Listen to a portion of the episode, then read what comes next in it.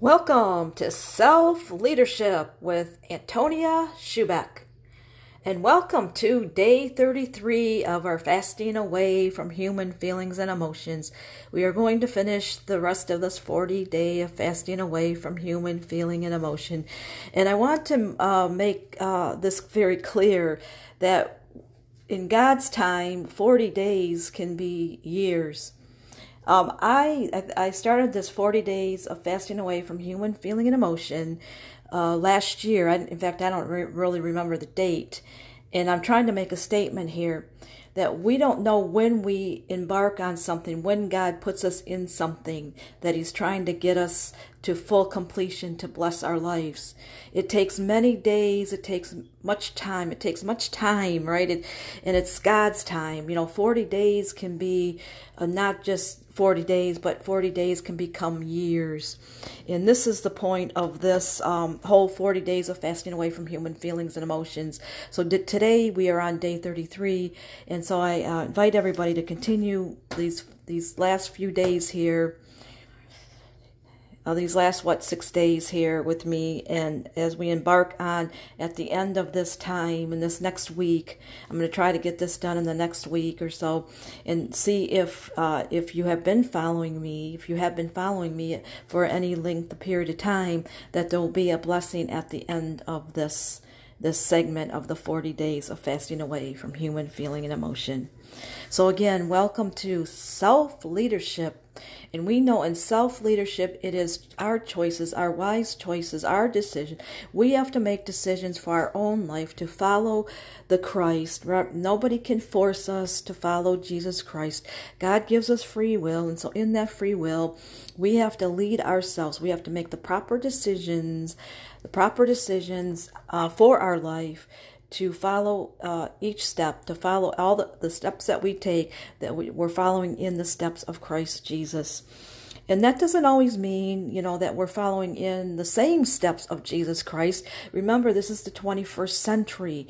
The Lord Jesus did say, "Blessed will we be. Bless more, more better works will we do. Over more whelming works will we do when we uh, depend on Him, when we follow, you know, His ways, when we are obeying His way, when we are being in obedience, when we're being in obedience to following Jesus Christ. That means having a pure heart, living a moral life. That we can have that potential to do greater things than what he did here on earth because because we now have him in heaven he is our high priest i am apostle antonia schubeck and i've been uh, walking with the lord all my life i just never knew it until um, 26 years ago and and uh, so, again, I invite everybody to keep in, um, come, joining me on these podcasts of self leadership, where each episode is another. Uh, another I you want to say it another level another level in advancing in your success for your life and so today I come to bring you uh, day 33 and it's about avoiding saying that there's no God, avoiding saying that there's no God, avoiding not having faith. I guess that's all it boils down to. Avoid not having faith, but enter in as we're entering into this new decade from uh, 20 well now we're going to be 21 here 2021 to uh, 2031 or you know we can say 2041 we it, you know again time there is no time with god and this is the main purpose that i've been um try, driving home there is there um the whole purpose is to see that there is God sees no time. The time is all of your heart. Everything is of your heart. It's everything, you know. God, um, how you move the hand of God is what's in your heart. It's what's in your heart. The steeper the faith, the stronger the faith. The you know the the stronger you are in in your beliefs, in Him alone, uh, comes your blessings. And so, um, if we go into Psalms 41, we we can look at um, at the scriptures that say that the Lord is for the righteous. The Lord, uh, so it says, for God is with the generation of the righteous. This is what we should be right now. This is, we are the generation of righteousness. We are the generation of His righteousness. We should under, because we have that understanding that um, that we no longer sin. Sin should be put away, as the Apostle Paul says that all childish behavior, all all sinful, rebellious acts against God should be put away. So that so in this 21st century time, we should understand that we don't turn aside. We're not turning aside from what is good, but we're turning towards what is uh, what is right, what is right and just and fair. So our actions here now in the year 2020, going into this this new decade, our attitude should be that we're turning towards what is right and true and fair, and that we should have the only fear that we have should be in the Lord Jesus Christ. We should only have fear in the Lord Jesus Christ, the one that that can take our life out. The only one that can take our life away from us is the Lord Jesus Christ, the Father God in heaven. So we should understand that God is for the people that do right. He is for the people that call upon his name and that believe on his name and that fear him only. We have to understand that we are a generation right now that walks in salvation. We walk in salvation, meaning every step we take, we know that we uh, we are saved, that we that we are not going to fall into the traps, right? We will never fall into the traps of the enemy, but every step we take, we will be saved. We will be saved. The angels, right? The word says the angels will guard our guard our steps and, and uphold it, right? Uphold hold us up. The angels will hold us up so we won't hit our foot on a rock or fall into the traps. We will never um, we will always be rescued from captivity. We will not be people of captivity, but we will be people that we always save from captivity to live in um, saving power, saving power, which is freedom. We will always have a life of freedom. Amen. Hallelujah. And so, this is what I bring to you today that to be mindful that uh, how how are you living your life? How are you making your choices as we're uh, going through these four, these next uh, six days, um, completing the 40 days of fasting away from human feeling and emotion. We have to really realize that uh, we're, we're not uh, falling prey to fum- human feeling and emotions. We're not falling down because of human feeling and emotions, but we're being held up by faith.